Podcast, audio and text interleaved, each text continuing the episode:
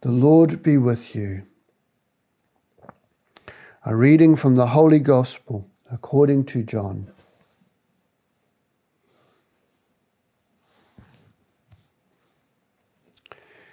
Jesus said to his disciples, I tell you most solemnly, you will be weeping and wailing, while the world will rejoice. You will be sorrowful, but your sorrow will turn to joy. A woman in childbirth suffers because her time has come. But when she has given birth to the child, she forgets the suffering and her joy that a person has been born into the world. So it is with you. You are sad now, but I shall see you again, and your hearts will be full of joy. And that joy no one will take from you. When that day comes, you will not ask me any questions.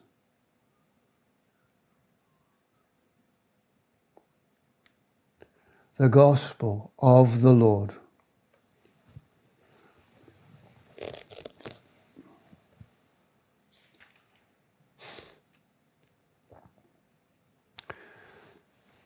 So, in the, the first reading from the Acts of the Apostles, today we, we end Paul's secondary, second missionary journey. Remember, he started off from Antioch and um, went all through Turkey on foot, then sailed across to uh, Philippi, and then worked his way down through Thessalonica to Athens and Corinth, and now he's returned um, by ship uh, back to um, Antioch eventually. I wonder what he brought to birth and those people he met on that second missionary journey. And, and we have that sense of, of the, the um, giving birth in the gospel reading today. Jesus says, a woman in childbirth suffers because her time has come. But when she has given birth to the child, she forgets the suffering and her joy that a person has been born into the world. Uh, sorry, Lord, but um, this is a man speaking. The, the woman who's given birth to a child might think slightly differently. But it, there is that, that sense of, of, of children coming into the world and and it's often with, with, with pain and suffering and yet there's a joy that, that follows that. And during the week I, I received um, some news that I'm going to be a great uncle again, which is very exciting. I was always a great uncle, but I've got the title to go with it now. And uh, as I was uh, praying this morning, I just really wondered what this child will come to be. What sort of world will he be born into? You know, and in his family, you know, how will that family live and move and have its being? You know, our families have changed so much, how we live and our family life have changed so much. You think of, of growing up and your own child uh, compared to a child growing up today. The opportunities they've got, the challenges they've got, the technology they've got, the mobility they've got. There's so many things that are different. You know, our families have to live and move and have their being in, in a different age, in a different time. And that's the same for, for each one of us, isn't it? You know, that we can't stay the same. And that's the same for, for the church. In 2015, not long after he was uh, elected Pope, Pope Francis was speaking to a national conference of the Italian church. And he said, Catholics must realize we're not living an era of change, but a change of era.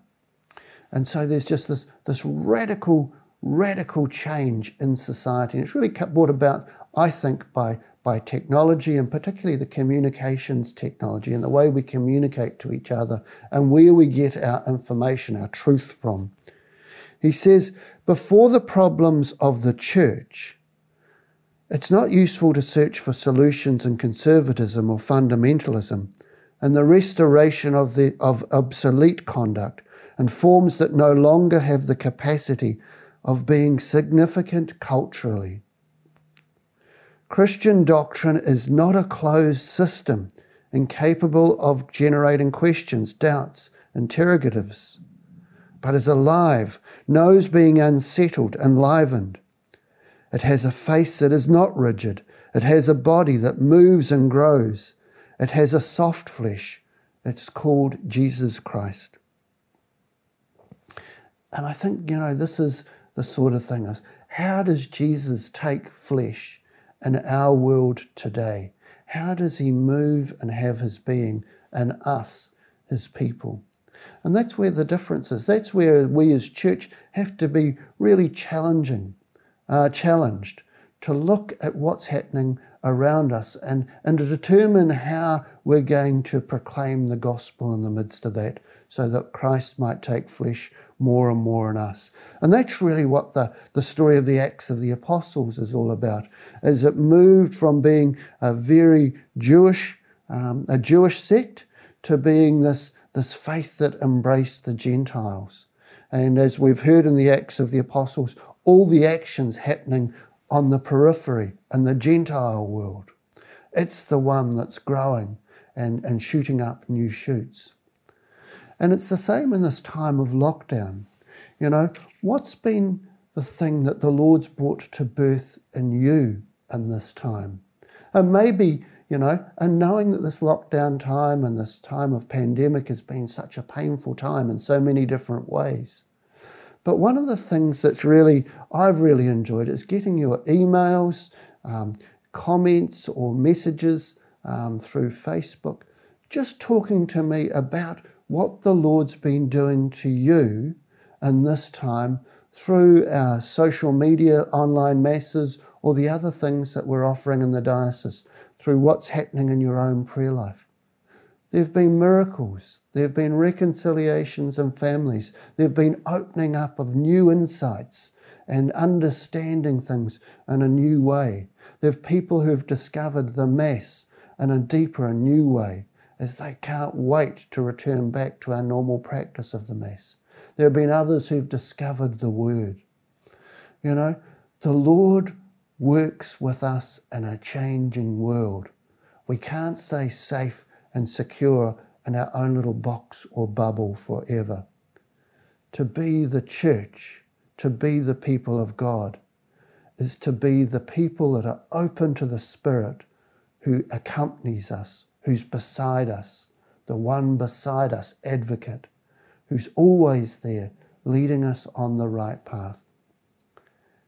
As a people of faith, yes, we hold fast to what Jesus taught us we hold fast to the, the teachings of the, of the church that we've grown to know and appreciate through the centuries. But at the same time, we have to be flexible to move and live and have our being in the here and now.